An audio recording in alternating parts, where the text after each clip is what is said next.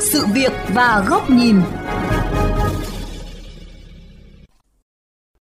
Thưa quý vị và các bạn, không thể phủ nhận từ khi có mạng xã hội, chúng ta dễ dàng kết nối với bạn bè, thậm chí kết nối với những người xa lạ, chia sẻ những thông tin cá nhân, cộng đồng rộng rãi hơn. Thế nhưng cùng với đó là có những vấn đề mang tính xã hội mà mỗi người trong chúng ta cần phải nhìn lại việc sử dụng mạng xã hội của mình. Dù muốn hay không, mạng xã hội đã và đang tác động trực tiếp tới cuộc sống, hành xử của chúng ta. Có những cá nhân bỗng nhiên trở thành một con người khác hẳn trên mạng xã hội.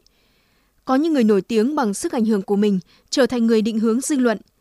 Nhưng không phải lúc nào, sự định hướng đó cũng là chuẩn mực vì sự phát triển của xã hội ở trên mạng mọi người sẽ cảm thấy thoải mái hơn bởi vì người ta không biết mình là ai. Chúng ta sẽ dễ dàng để chúng ta có những cái comment hoặc là những cái đánh giá tiêu cực. Em có thể kiểm soát được ví dụ mình cần thì mình lên hoặc là mình thích thì mình lên chứ không phải là không có facebook thì em không chịu được. Bức xúc trước những các cái comment hoặc đánh giá về một vấn đề gì đấy cho nên là những con người ở trên mạng xã hội gần như là những con người khác. Và người ta rất dễ dàng đưa ra những cái lời nhận xét, những lời đánh giá vô căn cứ, xúc phạm đến nhân phẩm của người khác mà không hề quan tâm đến những cái ảnh hưởng của những cái lời nói của mình. Bất kỳ lúc nào rảnh là quân lại mở điện thoại ra vào facebook, tiktok và sau đó là hàng giờ ngồi lướt qua hết các thông tin có trên mạng xã hội này. Thậm chí ngay kể cả khi dừng chờ đèn đỏ vài chục giây quân cũng phải lôi điện thoại từ trong túi ra mở facebook kiểm tra xem có thông tin gì mới hay không không chỉ dành nhiều thời gian trên mạng xã hội, Quân còn thường xuyên đăng tải những hoạt động cá nhân hàng ngày, từ đi đâu, ăn gì, làm việc gì, ốm đau, vui buồn. Thậm chí là những suy nghĩ riêng tư trên Facebook. Điều khá ngạc nhiên, đó là ở ngoài đời, Quân lại là một người kín tiếng, ít giao thiệp với bạn bè. Chuyện bỗng dưng biến thành một con người khác hoàn toàn trên mạng xã hội như trường hợp kể trên không phải là hiếm gặp.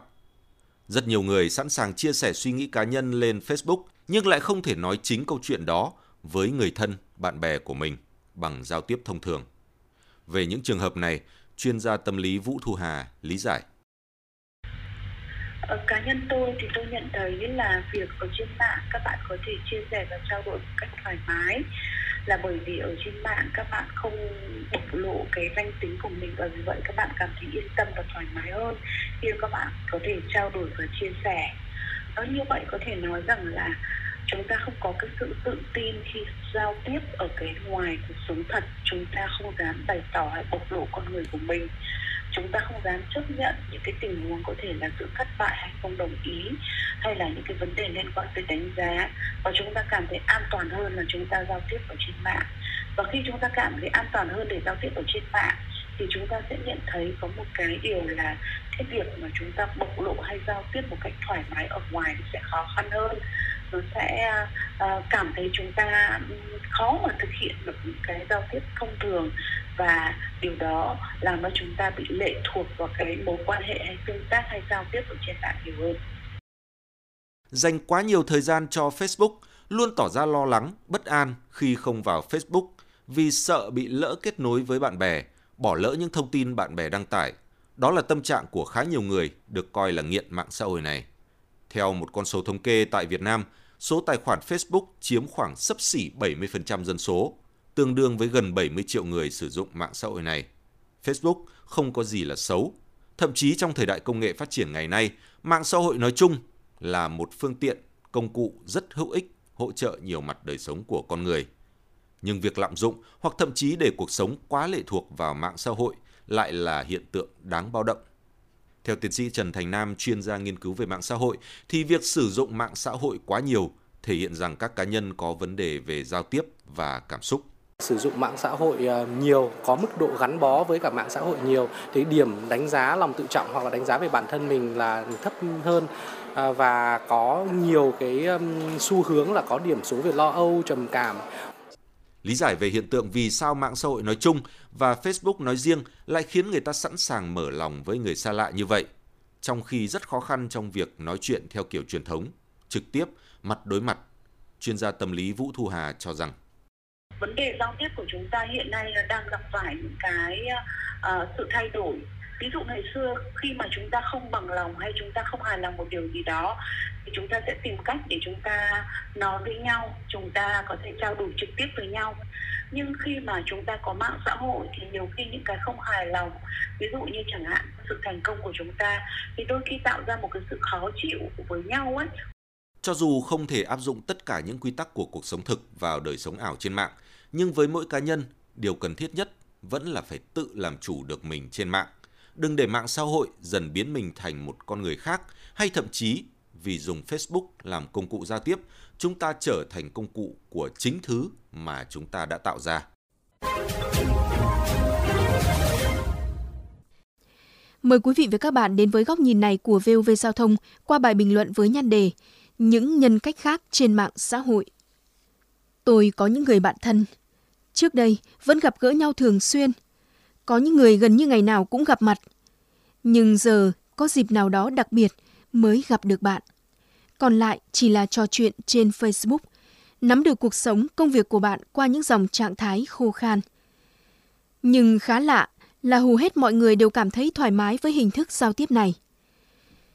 Một trong những điều lạ lùng mà mạng xã hội đem lại, đó là nhiều người với một tài khoản Facebook, một tấm hình đại diện, một cái tên lạ hoắc, bỗng trở nên khác hoàn toàn với con người ngoài đời thực của họ.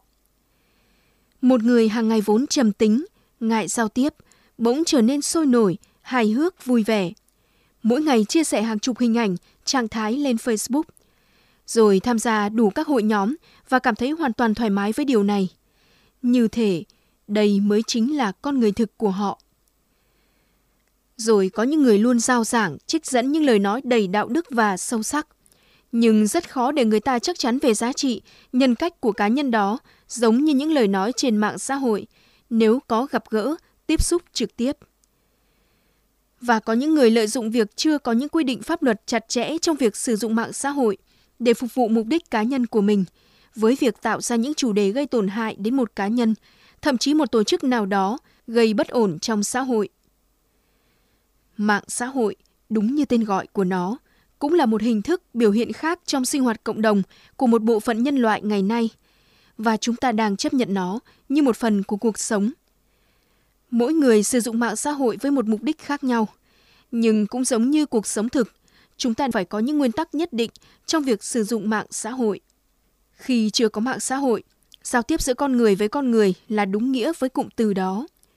Chúng ta gặp gỡ nhau trực tiếp, trao đổi thông tin qua lời nói, cử chỉ và biểu hiện bằng cảm xúc.